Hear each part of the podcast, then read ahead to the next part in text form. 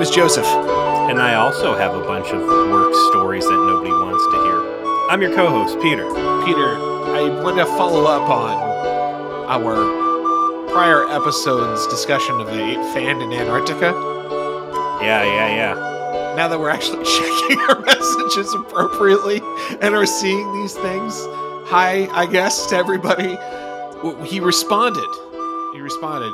Gabe from Antarctica responded to say, uh, when I said it was amazing that you know we have a fan in Antarctica. He said, "Got a bunch of my friends to do rewatch parties of Voyager, and then listen to the show afterwards while we played Magic: The Gathering." we have a tradition to watch some of the most dog shit episodes. Gabe, if I had a fan demo I could make in a lab, it would be exactly you, buddy.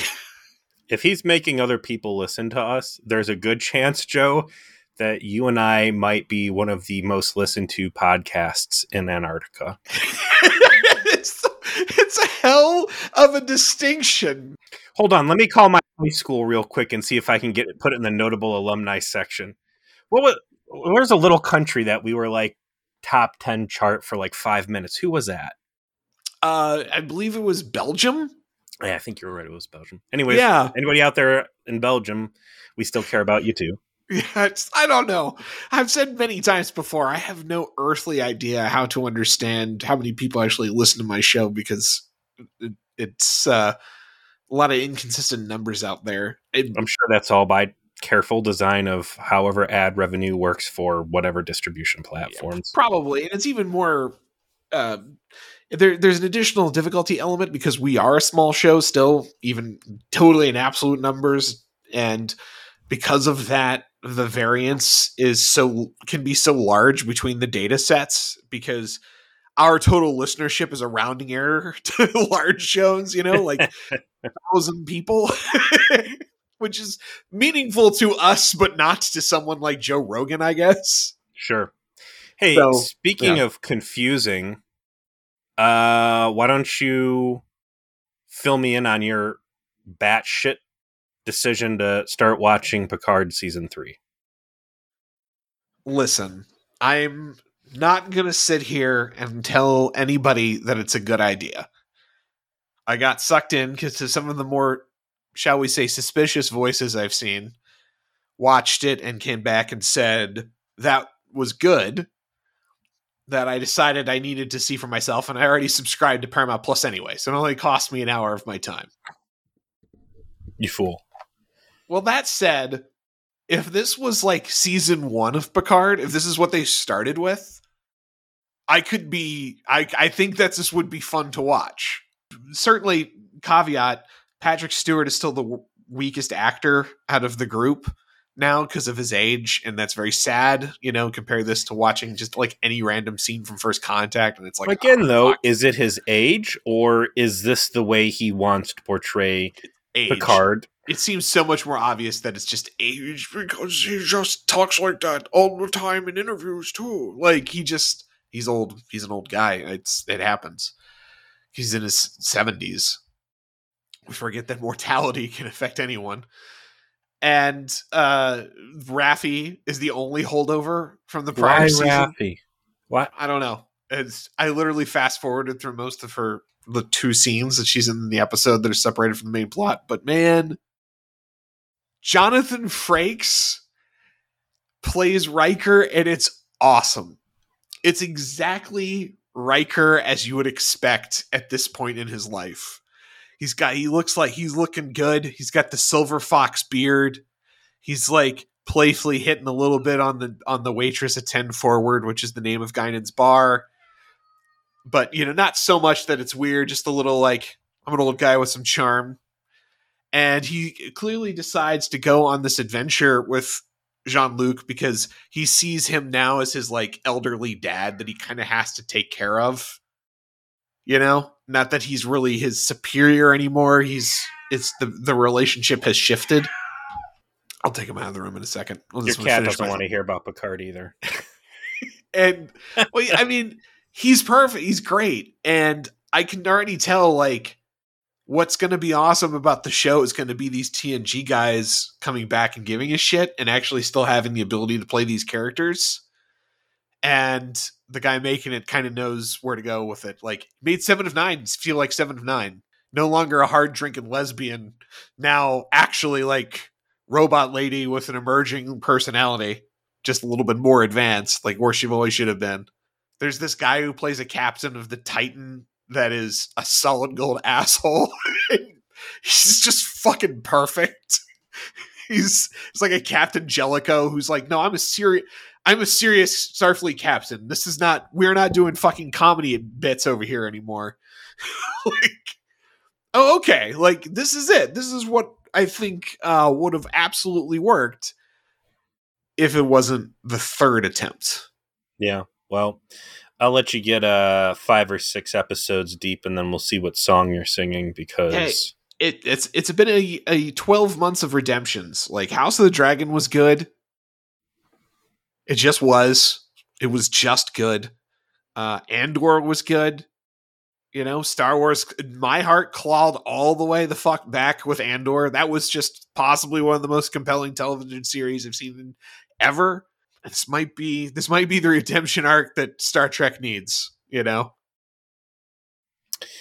We'll see. Or I guess you'll see. yeah, yeah, it cannot recommend too many wounds, but I I will survey the the the the vistas for everyone and report back. Well, while we're on the topic of vistas, traveling, Wild Blue Yonder, yeah, perhaps even saying one might have the right stuff for mm. such things. Mm. Season two, episode twenty-four, First Flight. This uh, first aired May fourteenth, two thousand and three. John Shiban and Chris Black writing it, directed by LeVar Burton. I mean, as I kind of let off with there, this is essentially a Star Trek one hour version of the movie The Right Stuff either know that or you don't. It's a it's a movie that is considered very highly by movie people, but not necessarily a big mainstream hit, if that makes sense. So I, I I understand from our discussion that we were having before we started recording, Peter, you've never seen that movie. I have not. I don't like when Star Trek does these hey, I just watched a TV show or a movie and now I want to do that version of it. I can't think of anything yeah. off the top of my head. I think uh, uh, homaging does not feel like Star Trek's thing, and that's just what this is. Which, ironically, last episode we did was the Borg one, which was very the thing ish, and it worked well for the little bit that that device was used. Well, I mean, the thing we said the thing because it's Arctic horror, but it was really could have been any slasher flick, right? Was what we were what we could have said. We just said the thing because it was also in Antarctica. that's a, that's a big and also. you know, if it was uh, a Borg walking out of a lake with a hockey mask on. and I go, yeah, okay, well, it could be any horror movie that just so happened to involve uh, Jason Voorhees, but Oh, there's there's there's some potential right there. What mm-hmm. would happen if the Borg got their hands on Jason Voorhees? What would that turn them into? Jason Borges. Yeah, would how, what effect would Jason Voorhees have on the collective? I don't think they would assimilate him. They'd just be like, "Nah." I don't nah, think even- th- I don't think he's bringing any sweet new tech to the to the party. This episode, it's been a while since I've had one where I've taken this little notes and, and given this little fucks. This thing was a snore fest for the books, almost to the point where I was getting some shades of like 1159. And the biggest problem in all this, I think, was their choice in guest stars, which you alluded to last episode. I did. Such a random guy, right? Did you watch Dexter? I sure did. He was the Frank Lundy. that one. Yeah, for, yeah. Fed. I believe. He was an old cop in Fargo, and he was a FBI agent who ends up like hooking up with Deb. And I, all I remember is like uh, egg salad sandwiches or something. Yeah, he had a, a weird food order and cucumber he, sandwiches. He helped get the bad guy of season two, but got killed by the bad guy of season four or Trinity. something. The Trinity killer. So yeah, like he shows back up and was like retired, and then like gets killed right in front of Deb or something. Anyway, spoilers I, for fucking Dexter, I guess. Talk about another uh, TV show that just threw itself away, and I know that tried to make its big comeback too. With their, it did. I don't know anybody who bothered putting the time in on it. My old boss did because he was a huge Dexter fan, and he's like, mm, no, didn't didn't really help it out. There's no saving it from what it did to itself. No. I don't even know anybody who watched the new X Files stuff. And if you can't get X Files people to come back around, sorry, the Dexter. The continuity of that show seems kind of fucked, right? Like, w- w- once you know you have Fox Mulder having been actually kidnapped by aliens, you know, like one, once you've crossed into hard science fiction territory instead of like science mystery. Mm. Uh, like where the fuck are you going with these movies, right? Like we know aliens are real now. your main character went off with them. We're done here.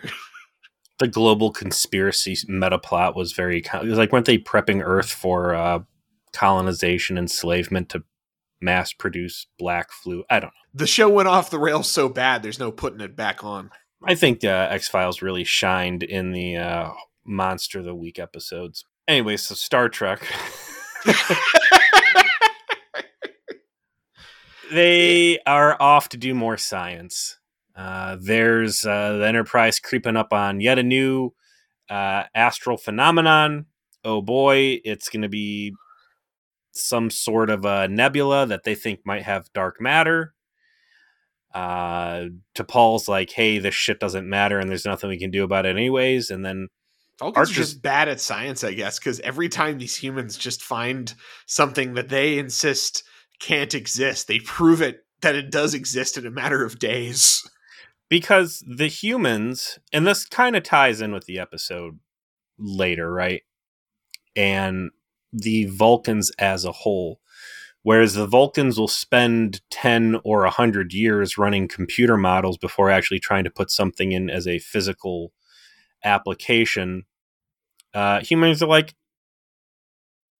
what, what, what if we tried lighting the fart on fire? That's our D and D racial ability. We're not really uh, inclined at magic, but as a racial ability, once per day we can light a fart on fire. It's like we will go, "Hey, watch this," like a lot. Well, how can we test this out? I don't. Is there it, any it way we can it, blow it up? Can we use fireworks? We've got the, a Florida guy. Can we just use fireworks? I, I like that this is a racial difference between Vulcans and humans for the simple fact that Vulcans live exponentially longer lives, right? Yes. They yes. can afford to take a decade. To them, that's not much time. To a human, that's 10% at tops of your entire life total, a, a considerably smaller portion of your adulthood. It is a long time to wait for anything. So, no, we're not going to do that. Being the motivation makes a degree of sense. And, you know, the risks that they're taking can at times be offset by rewards. So um, Archer goes, Well, we're going to check this thing out more. There's farts out there. Uh, I want to set them on fire. Absolutely. Florida man, can you make some charges that are going to shoot out of torpedo tubes that do not exist on the shuttle pod? And then Florida man goes, Yeah, I can make you some some M80s to set some farts on fire.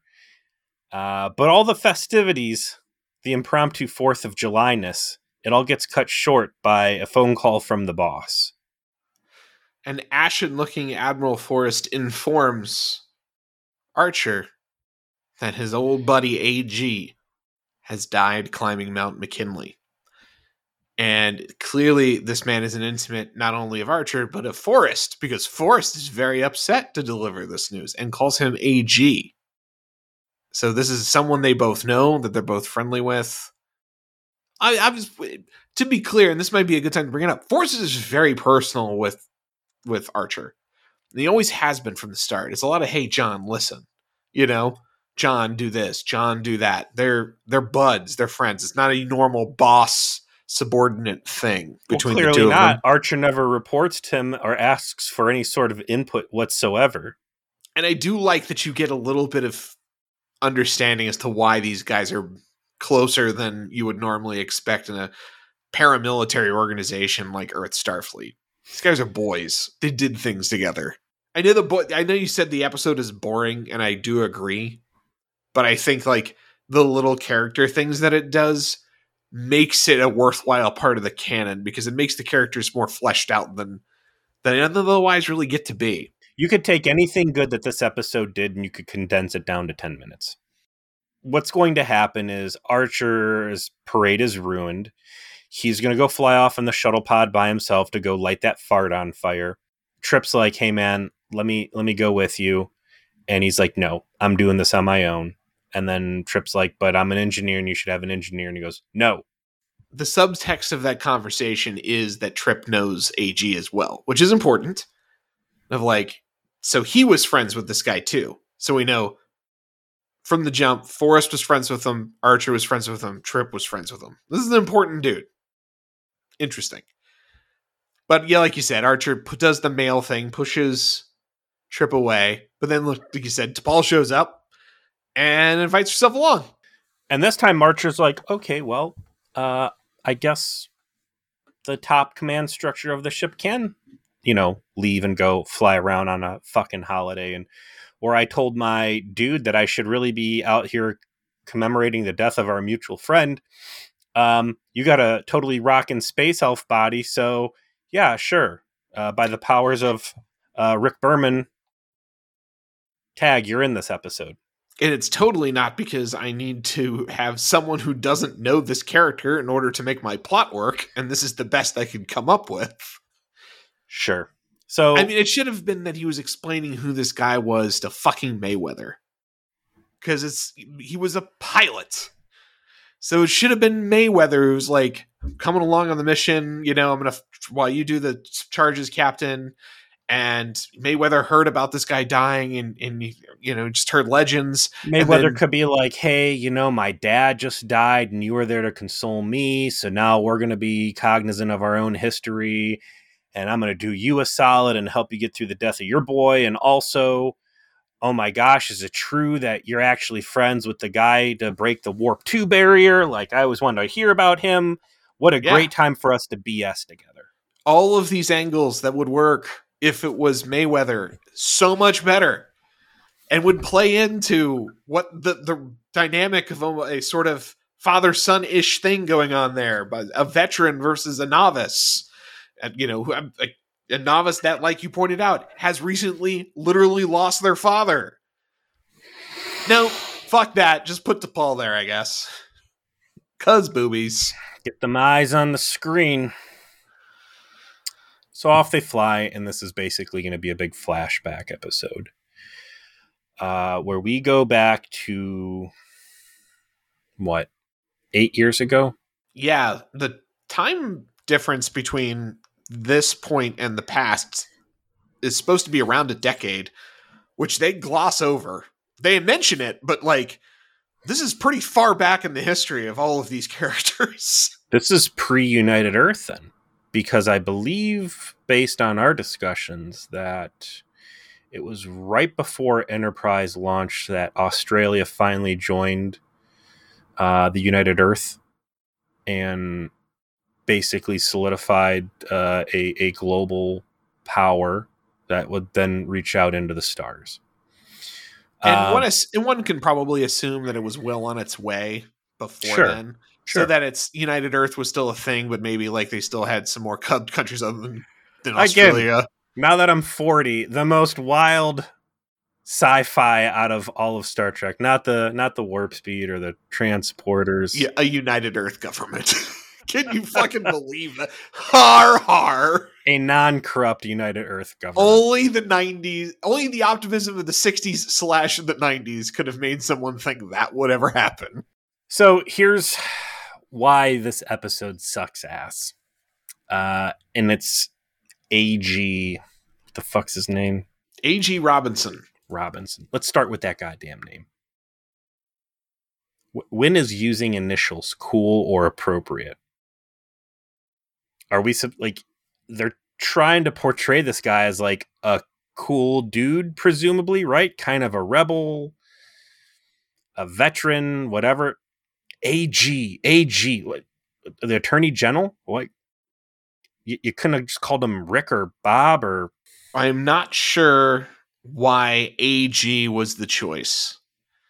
Um, it, it, it usually if you're going to do those kinds of initials would be like alliterative JJ or something like that. But I mean, there's some other cool people in that NX program too. Why, why couldn't he be Duval? All right, that's that's a name I could get behind for something you're going to say approximately a hundred times this episode. Second is picking, like you said, Keith Carradine as this maverick, hot shot bon vivant. I mean, like, so this guy's supposed to be Chuck Yeager, right? Like, you know who Chuck Yeager is, sure. right? He's supposed to be the hottest shit there is in this world. He is the guy who says, "Yeah, strap me in. I'm put me in, coach. I'm ready." let's fucking do it. And he just pulls down the stupidest fucking stunts in the world. And you're like, how the fuck did that just work? I mean, in in in real life, Chuck Yeager was such a stud at flying planes. He was fighting combat missions from World War II to Vietnam. First time he ever fought a jet, he shot it down in an, in, in a Mustang. So that's who this dude's supposed to be. This most stud like pilot you can imagine. And you get the little brother of the kung fu guy to get, be that's this this studly figure. You get Keith Carradine bringing his fucking math teacher energy in there. like this this dude was a purposefully unexcited FBI agent in his best role. I'm not saying he wasn't good in that show. He was great sure. on Dexter, but that's because he was playing something that was in his range. The way he talks, I don't know if he just eats chapstick, but everything just begins and ends with. Let me move the pop filter here.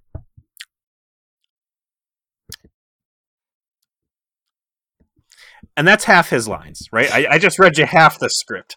Oh, yeah. It, he's just got this peculiar way of opening his mouth. It just keeps happening in a very audible fashion. I can't, can't believe they couldn't edit around that or like Keith, what are you doing with your tongue?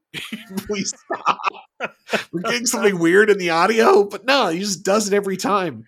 It just low energy that drags every scene out, and I don't know. I can look back on just about any of the featured guest stars that they have had play a, you know, from from competent bad guys to, uh, I mean, you could have gotten Donnie Darko's dad from the. F- uh, really, should, not that Space Spaceballs wasn't perfectly used in but that the, prison episode, but like a guy like that, right? That mm-hmm. could have brought that that raw alpha energy in.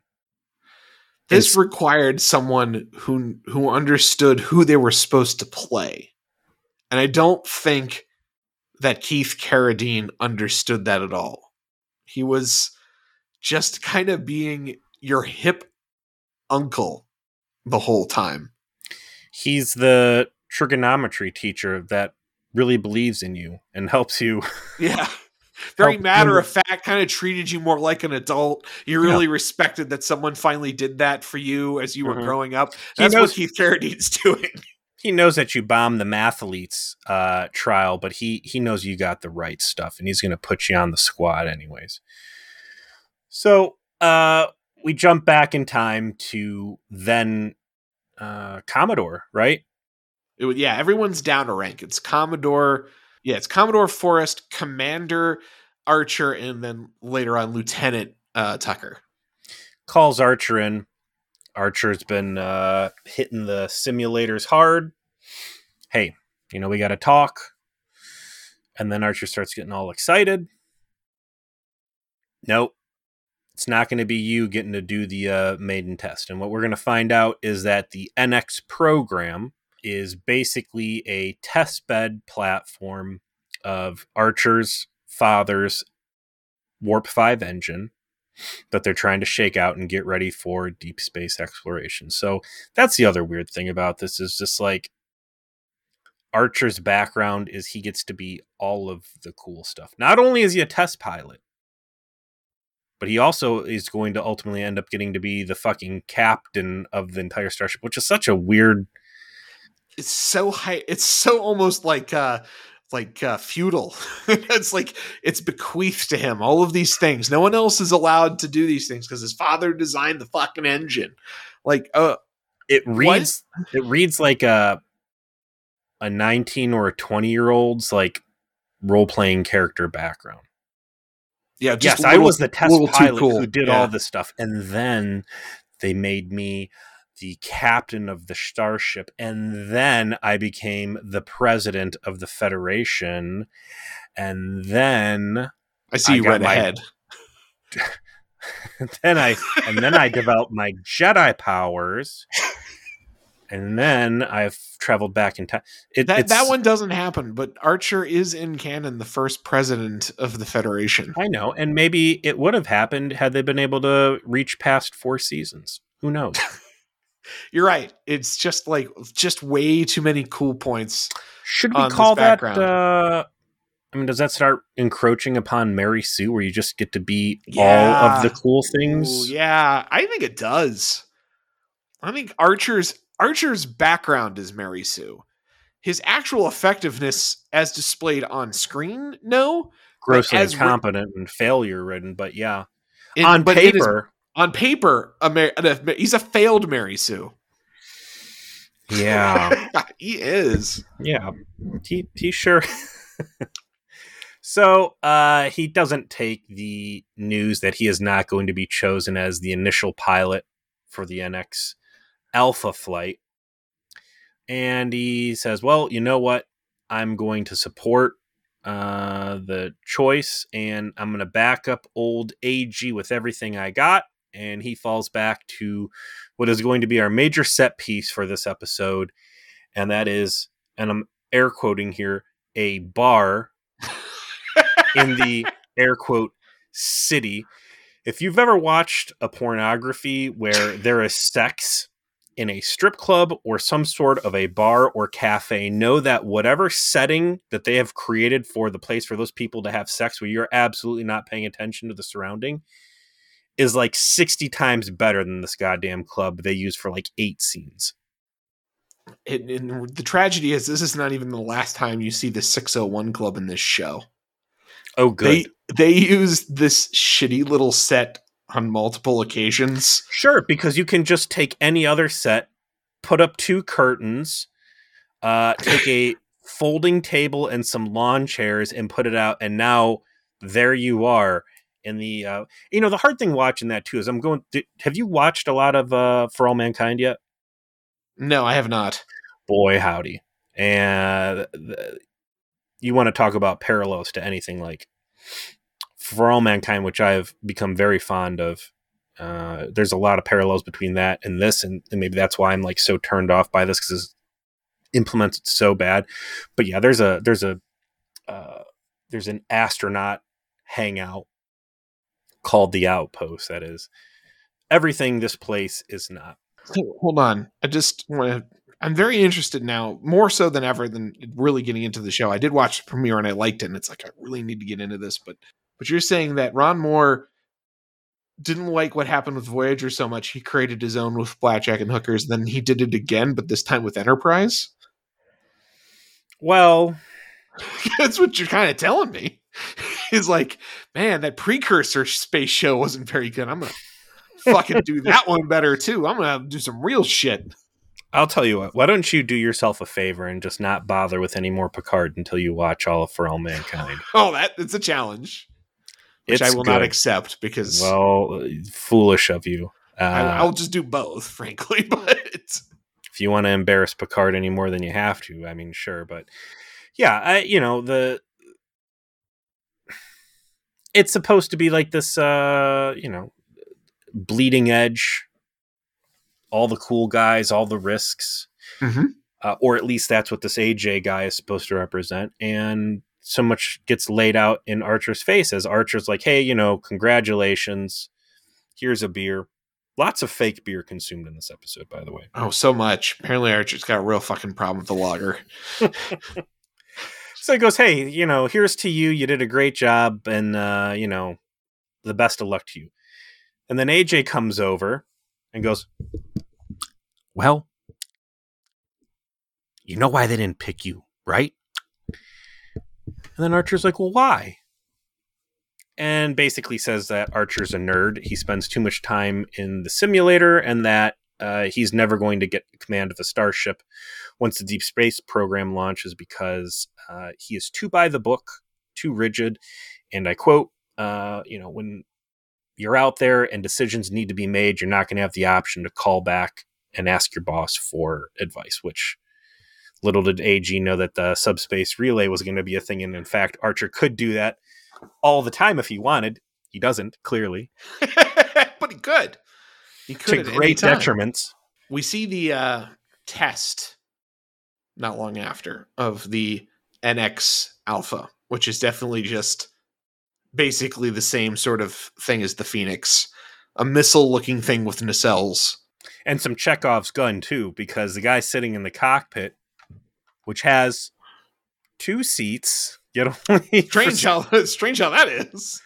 I, I, I would say if there's supposed to be if there's two seats, that probably means there's supposed to be two people in there. So uh, this thing is flying with like fifty percent of its capacity potential. Like right off the bat, you can tell exactly what's going to be happening here.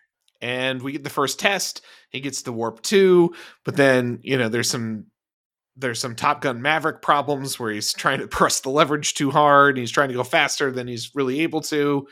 And the warp field collapses and he ignores the order to stop. And so he ends up blowing up the whole fucking thing.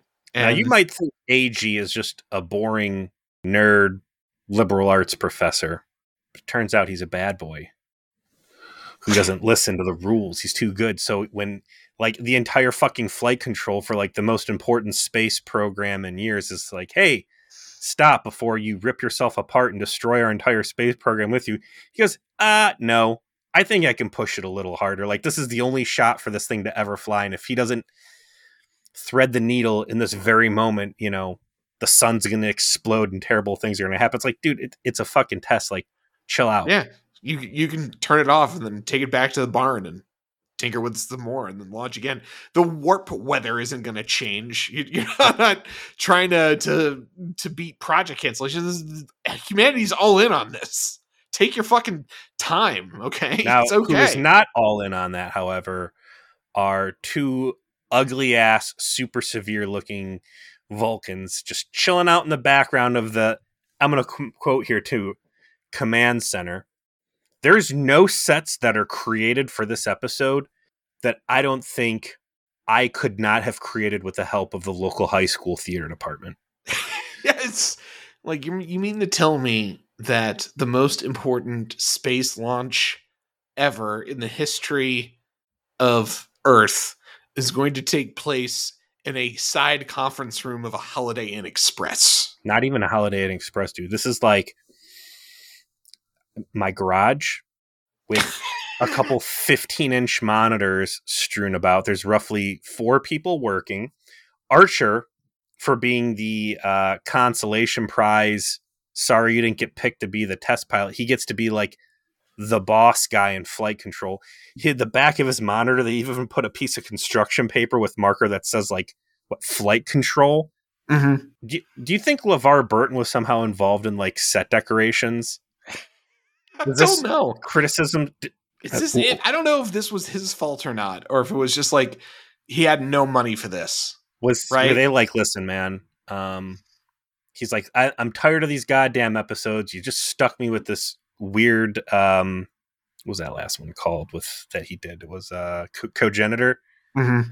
Like they just keep hazing him. Like, okay, cool, You're, f- fine. We'll give you an okay script for this next one, but here's the catch here's the monkey paw. You have to build all the sets yourself. I, I, guess he he might have just not had much money, or all the money when getting such a, a amazing actor, and as it's oh Keith oh Carradine. You know, Maybe the like, whole budget went into like beer, and that's why it's so bad. As everybody was just drinking nonstop. Keith Carradine money. There's nothing left to build sets. Oh, LeVar, we're shooting tomorrow. We're on the Keith timer. We need yeah. to come up with sets. Sorry, All I- carpenters are out of town. What are we gonna do? Sorry, guys. I spent all fifty-seven dollars they gave me for this episode on Keith Carradine. So in this flight control again air quotes flight control in the fucking uh, math department supply closet where they're flying this shit and again uh, watching this right up alongside for all mankind where there's like good looking nasa command centers with like you know big screen TVs to track this stuff. Or you got or or TNG that just had sets with LCAR light ups and it just looked better than this. It's awful. Uh, so these Vulcans, though, this is the best visual.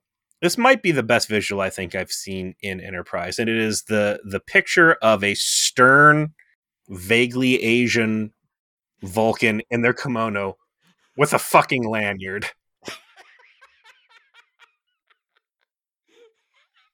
like, hello, welcome to Earth. Here's our uh here's, here's your, our here's your visitor security lanyard. Thank here's you. our super duper high security conference room. Please put this magnetic stripe card around your neck.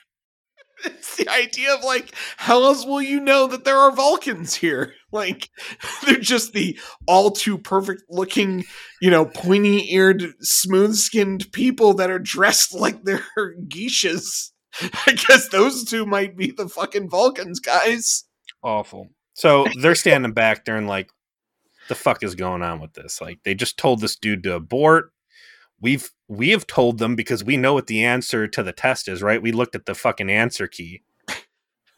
we know this shit's not going to go well. Hey, your warp field's going to collapse. Everybody's telling uh, old AG drop out. He doesn't, and sure enough, it blows up. And oh my gosh, Archer's really concerned now.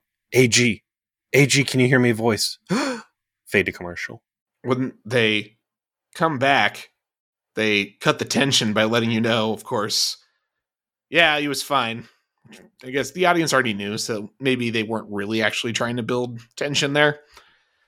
And he bailed out, and he, he got stripped of his badge and his gun, like the bad, like the bad cop that he is. Mm-hmm.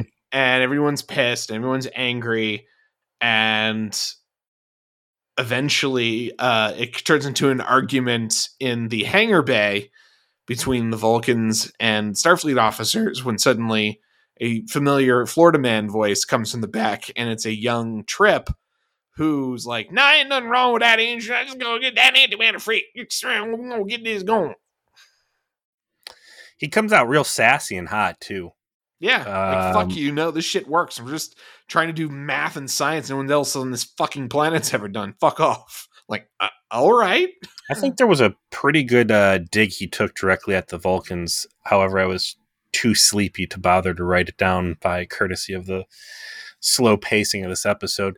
Uh, so he pulls a stunt where he mouths off and basically says, like, you know, it's not your call, you know, dictate how this is going to go and I kind of feel for Forrest in this entire thing, just being the boss. You're dealing with this terrible situation. You think someone almost just died. Your whole space program's uh, on real shaky bridge. And the three people who get to talk in this episode that are your subordinates are doing everything possible to basically capsize the program and make you look bad in front of your alien sponsors or whatever fucking role the Vulcans are playing in this. I mean, the the context that's missing in the interjection, in my opinion, is like Trip is just introduced as just some guy. Oh, I'm a engineer on Captain So and So's team. Okay. Why is anyone suddenly entertaining just some guy's comments? You know, you're not the chief engineer on the you didn't design this or that. You didn't create this ver you didn't craft this version that went into the ship. Why all of a sudden you show up and then suddenly you're you're best friends with all of these guys and involve yourself in a co-conspiratorial process to basically steal one and do illegal testing. I can buy that. because you know these guys are pushing for the brass ring so hard they are not afraid to get in trouble along the way right they are mm-hmm.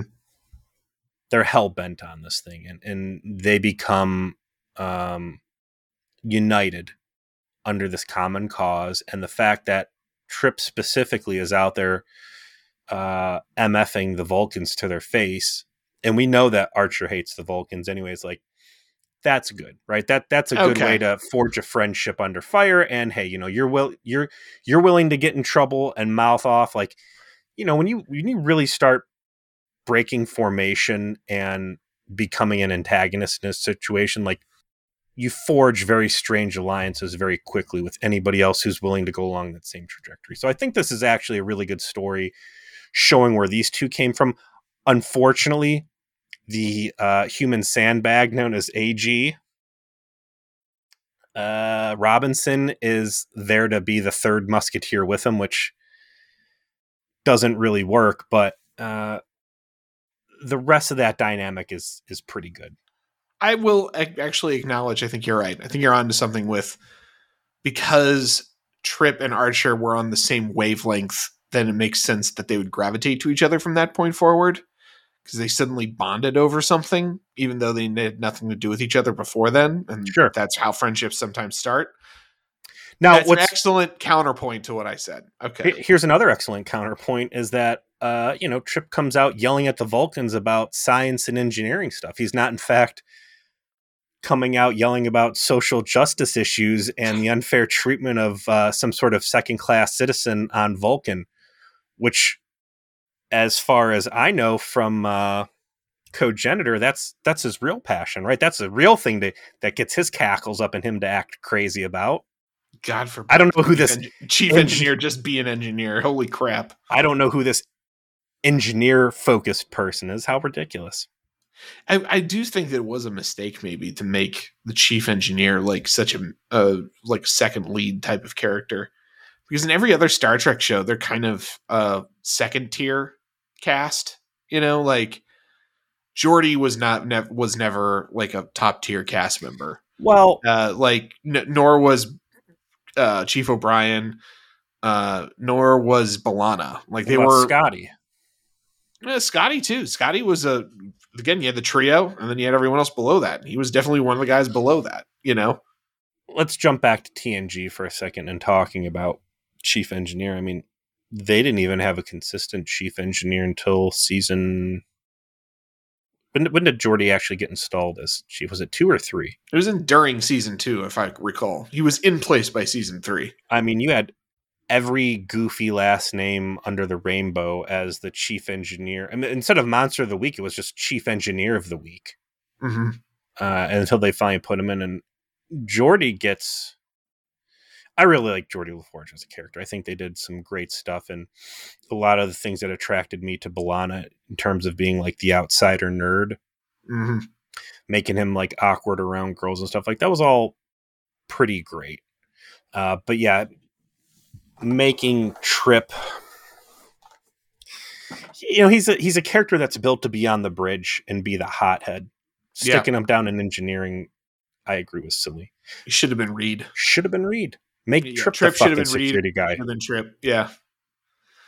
Terrible. It, so, uh, fucking wet wet bag Robinson shows is is there. They action had, grandpa. That's what AG stands for. That's the other thing too is his, his age. Like his age, really, this dude is old. Yeah, and this is supposed to be a bunch of young hotheads, and he's just not young.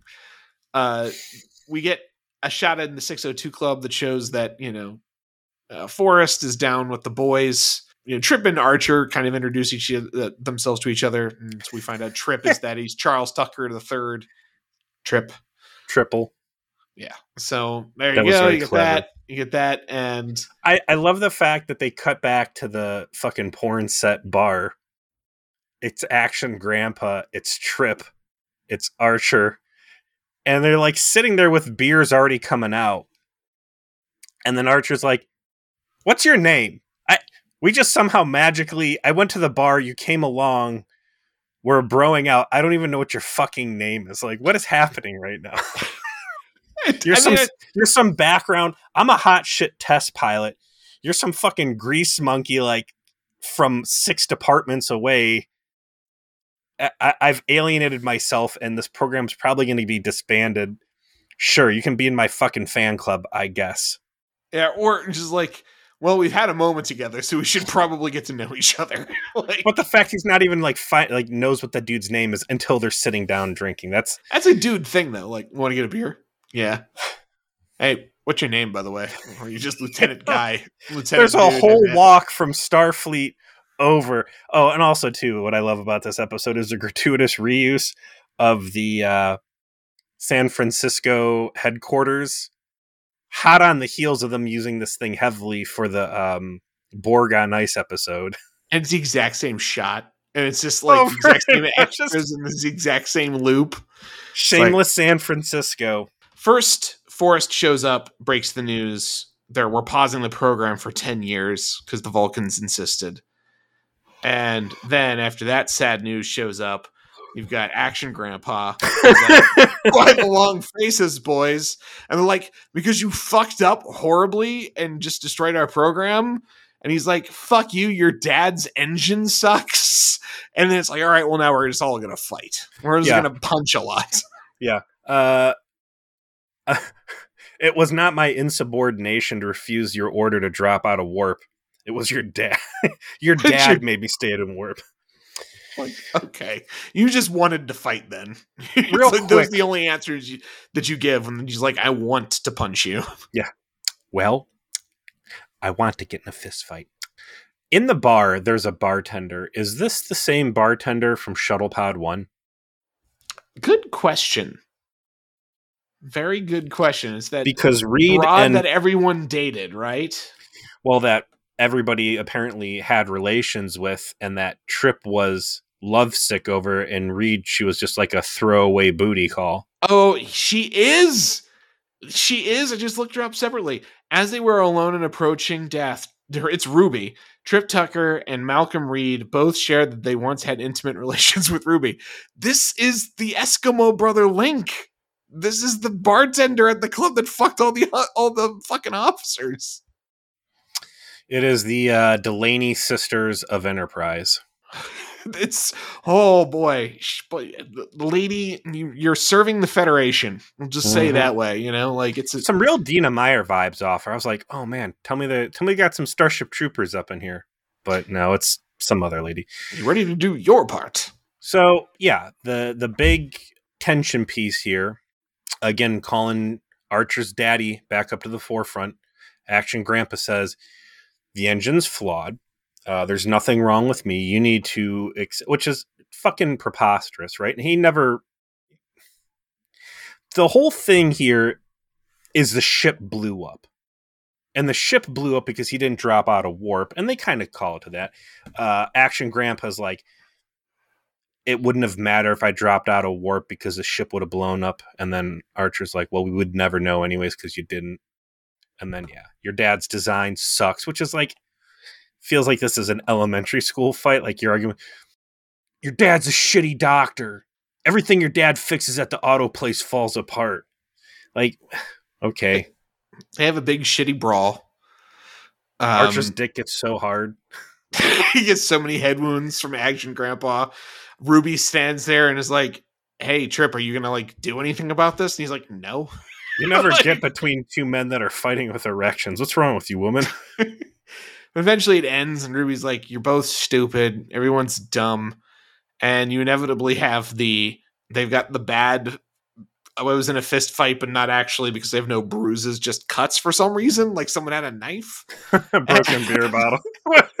just and, real dirty pool fight. One of them busts the other with a sawed off pool cue, and the other guy breaks a beer bottle, like goes for his kidneys with it. I'm watching them and they're fighting. And at one point, Archer falls.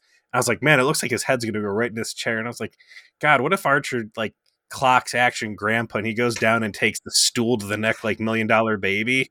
And then and then from that point forward like action grandpa stuck in the christopher pike hover chair and then thinking like him falling off a cliff on mount everest on his hover chair.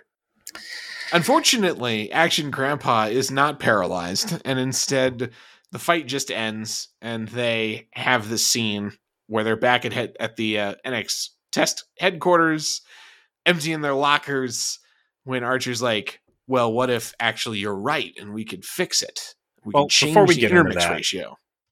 If you thought the set designs for the NX beta, uh, the bar, or and again I'm air quoting here, Command Central, were bad. When Action Grandpa's cleaning his locker out and he's got a fucking Sterilite container you buy from Walmart, just straight. You, you know what I'm Yeah. like? It's the ones that I used to buy when we would go to conventions and I would mix up uh that that like Everclear booze punch in. Absolutely, I remember that. It's it's ridiculous. They couldn't even give this guy like a future. They couldn't even give him a, a real like duffel bag or something. Like here's a Yeah. fucking Sterilite container, a purple Sterilite container, and you're gonna put your jumpsuit in there, Grandpa. Literally just bought that motherfucker from Walmart on the way in. Not even trying to prop it up at all. I would love to see LeVar Burton's like diary through this thing and just outrage at what they're making him deal with. Or maybe he found a way to like embezzle money from the show.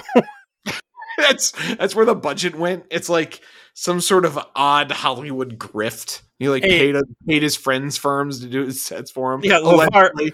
I'm not actually I'm not actually accusing anyone of fraud. Allegedly, LeVar, we're looking at uh, the invoices here. What's uh LB Productions that you've outsourced all of these set construction to and prop master? Is that you? Did you just pocket an entire show's budget? allegedly, allegedly. Very important that that's alleged. So we have the empty your locker. No, let's actually do the thing you talk about. Okay, what are we gonna do? What if we just fucking steal it? and that's where they decide the they're gonna go with this this plot is that they're gonna just get in the NX beta. Trip is gonna like fake a signal so that they don't know it's launching until it's like already past the moon. And then they're gonna go out there and test the modifications to see if it works to to get the ship stable at warp 2.5. Lots of shout outs to New Berlin in this one, the Yeah. lunar base. Mention it twice. Uh, Archer does admit that he had been blind by his admiration to his father to actually be critical of the uh, engine design and says, Oh, yeah, turns out there is an intermix problem and I think we can correct it. Luckily, we put two seats on the ship so we can both go up and, you know, I can babysit this engine while you push it and we break these records. So the game plan is going to be to do an illegal run and to do so good that they're able to wow over Commodore Forrest, who will then go before whatever the fuck Starfleet is as a government body and uh, overthrow the Vulcan recommendation that they mothball the project and save the day, which ultimately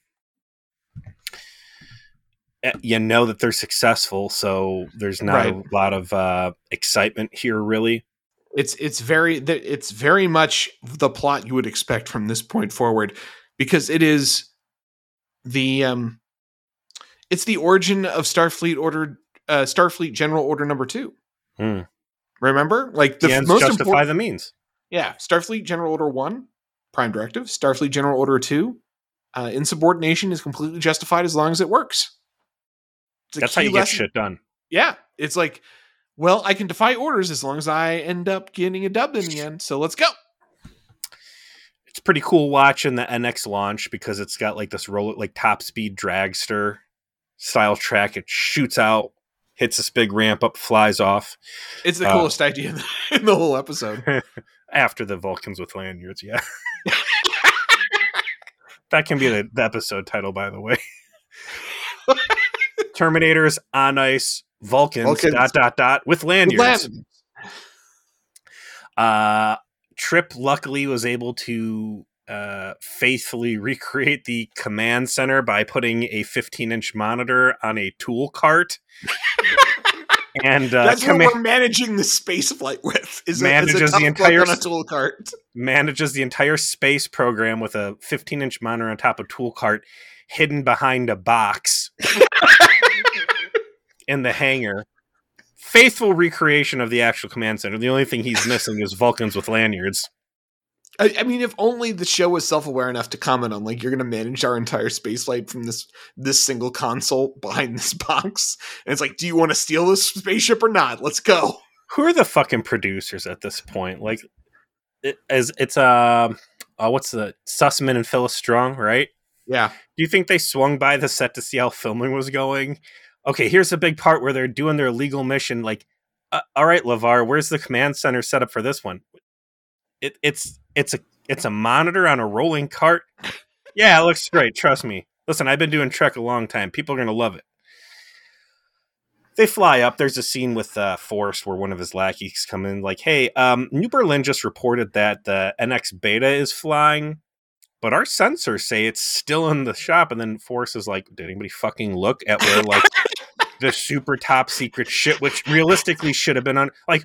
who's running the security ops for Starfleet at this point? I was the I'm realist. Gonna... the realest a Starfleet officer has ever been. Just art for just for him to just look at the guy and be like, "Did someone look? Did someone fucking check?" Um, can you please get Chief of Security Tuvok on the line and ask him if he bothered to lock the goddamn door? So they go out. You got Archer. You got Action Grandpa, and Action Grandpa has a little change of heart and goes, "Hey, you know what? while we're out here flying around. We got our test suits on. There's arguably no atmosphere in this thing, which is why we have like full flight suits with helmets on. You want to unbuckle and, and do a quick Chinese fire drill here? it's like, no, uh, Archer is not cool enough. He also has to be the first person to fly at warp 2.5. Faster than space, Chuck Yeager. Yeah, action, Grandpa. I'd love to pilot. You can go ahead and ride shotgun and uh, hit the intermix here. And they zip off and then security rushes the makeshift command center while uh, Commodore Forrest goes back over to the conference room where they've got uh, the regular command center. Also, the Vulcans are showing up because they were just chilling out in the hallway waiting for a reason to flash their super cool lanyards again. Sure enough, Archer breaks uh, what warp three. Uh, no, they get to warp. They get to warp two point five. Yay! Come on back. You did a great job get in, dresses him down. Forrest does a pretty decent job chewing him out. I guess I just don't buy the idea that the punishment they get makes any sense. Like, I'm sorry, my suspension of disbelief does not extend so far that Starfleet could be a serious organization with serious rules if you have key officers who steal your most priceless piece of equipment and just te- and defy your orders to test a repair, which apparently is something that whatever United Earth's government has decided they're not going to pursue anyway. And it's like, well, we got suspended for a fucking while and we were grounded for a year, but eventually everything was fine. Like, nah, bro, you're all going to the federal penitentiary. You're to be uh, kicking it with Paris here in New Zealand. Yeah, like, it's just, no, none of this, none of that works. They went too far. Not with... only do they completely dodge any real consequence in this, Archer is ultimately selected to be the captain of the Enterprise and go off and represent Earth in deep space. Like, it's silly. It, it's real silly. It's that space, it's the American cowboyism of Enterprise that we've criticized before. This is real Johnny Blue Jeans stuff here, you know? Mavericks, rogues, you know forging the the the final frontier uh you know with tack and leather and and at the end of the day general order 2 hey you pulled it off. We saved the space program. How great. So the, the plot's almost a little too low tech you know like unserious for some for the stakes that you've established in the star trek universe. It just this isn't some sort of like local guys decide to break the rules and somebody with enough authority can overlook it because it ends up being a net good but only because not enough people know about it. Like you fucked up on a global scale literally and then did some shit where like there is no forgiveness and it's all fine because you guys are just that cool. Meanwhile in the present uh archer and T'Pol had been trying to set the farts on fire and it isn't until the last two uh, the last two mini M80s. fireworks. Yeah, they finally set the farts on fire, and it looks real cool. And T'Pol's trying to do science, and then Archer's like, "No, look at this Look at this. It's like that screensaver from Windows 95. It's great. This is beautiful. This is wonderful. This is uh why AG and I uh why Action Grandpa and I pushed the limits as hard as we did was this right here. How great. When they you get like back, one last you get like a last scene where it's the last time the two of them talked right before Archer left in the NX01 and he's like, "I'll be out there right behind you, kid." Like um I'm not getting what you're wanting to communicate here. You're trying to make me care about this guy and their relationship, and Action Grandpa hasn't been convincing the whole time. Yeah, and I meant to mention that in the beginning, right? First of all, AG is a dumb name. Second, I, I got bogged down in the low energy Keith Carradine brings to all of this. But one of the worst offenses of this, jump back to that Voyager episode we really shit on hard uh, they're just inventing a character out of thin air and expecting me to give a shit about them. Ah, Harry's Canadian girlfriend. That's right? that's the syndrome that this has. Like, who is this guy I've never seen before that I suddenly got to uh, think is the best friend of my episode's protagonist? This is stupid. You're asking me to make this big fucking leap of care that this guy and his low energy tactics. Had you brought in some real talent or someone I could really get excited about. And we've had a couple like really great uh, guest stars in Enterprise. You know, Keith Carradine, you might as well get in fucking uh, what's his name, George Costanza in here. I I almost would have respected the episode more if you would have went for like some pudgy comedian, right? Jason Alexander rolls up and is like, Admiral Forrest. John, you're too by the book. Uh, but had you really been able to stick this uh, action, I'm sorry, AG as a uh, a viable action type character and, and bring some charisma and some of that Chuck Yeagerness into it, have this episode and then make this episode matter later on, um, where hey, it turns out this dude never really died on the mountain. We just assume he died and really Romulans or the Suliban kidnapped him, and they've been using this guy to, you know, thwart the Federation somehow. You know, they've turned him into a turncoat and given like Archer and Nemesis. That'd have been a neat idea. I like that. Th- then you make episodes like this worth it. Yeah. But as it stands, this is a bullshit story you could have summarized in five minutes of dialogue with T'Pol. And uh, I think if you would have just provided the context of what happens here, you could have still established, like, oh yeah, like Trip and I, we both mouthed off to the same group of Vulcans in front of uh Admiral Forrest. Admiral Forrest, and like we got into detention together, and like we broed up there real hard.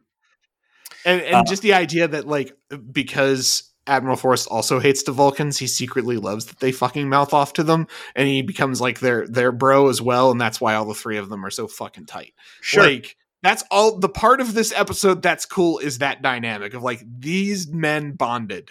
They and, bonded in a very strange way, and we're conveying that to the audience. And if you would have told the story in passing too, uh, none of these embarrassing set pieces would have mattered. And also, when you get to the end, you know, T'Pol could be like, so wait a minute, you stole the NX beta prototype and against orders flew off on a rogue mission and they didn't just court martial you and you actually got captain of the Enterprise? But like, yeah, Starfleet was crazy back then. Anyways. well, she kind of says that like I have a hard time believing this is true because you're in charge like why in the world would they give a delinquent this command? He's like, "Yeah, we uh we covered up that we did this because that it was bullshit so. Line? what's that bullshit line that she threw out there where it's like, oh, you know, a captain needs to be this and also have the respective or something else. And then she's like, well, I'm just saying that you have both of those. And it's like, eh, are we talking about the same John Archer here? Because this dude sucks. And he absolutely is not great captain material, but whatever, T'Pol, you do you. All right. What are we watching next week? Next week, we're going into Bounty, season two, episode 25. We've got a real ugly looking dude in this uh, little picture here. Archer is captured by a Tellarite bounty hunter who plans to hand him over to the Klingons, a microbe induces the pon farr in T'Pol, who finds herself confined to the decon chamber with Phlox. the face you're making says it all, man. So that B plot's that B plot's a rough one. Again, two two plots that may somehow work well with other things, but here, uh, hey, Archer's are going to be sold off and probably murdered, and also T'Pol's horny. Join us next week. Oh. Here, here's here's your alpha plot. Uh, T'Pol's horny. Also, what's Reed's favorite flavor cake? Like there you go. Those, sure. those work together. But these are not going to work together. I already can tell you these aren't going to work together. And you can join us for reviewing how they don't work together. Mayweather's dad is dead, and his brother's a little jerk. Also, T'Pol's horny. or you know what? Take this goddamn episode. Archer tells some boring work stories nobody cares about. Action Grandpa, and T'Pol is horny. It's like the subplot of every other fucking episode of this show. Mm-hmm. Oh, see you next week, I guess. Yeah.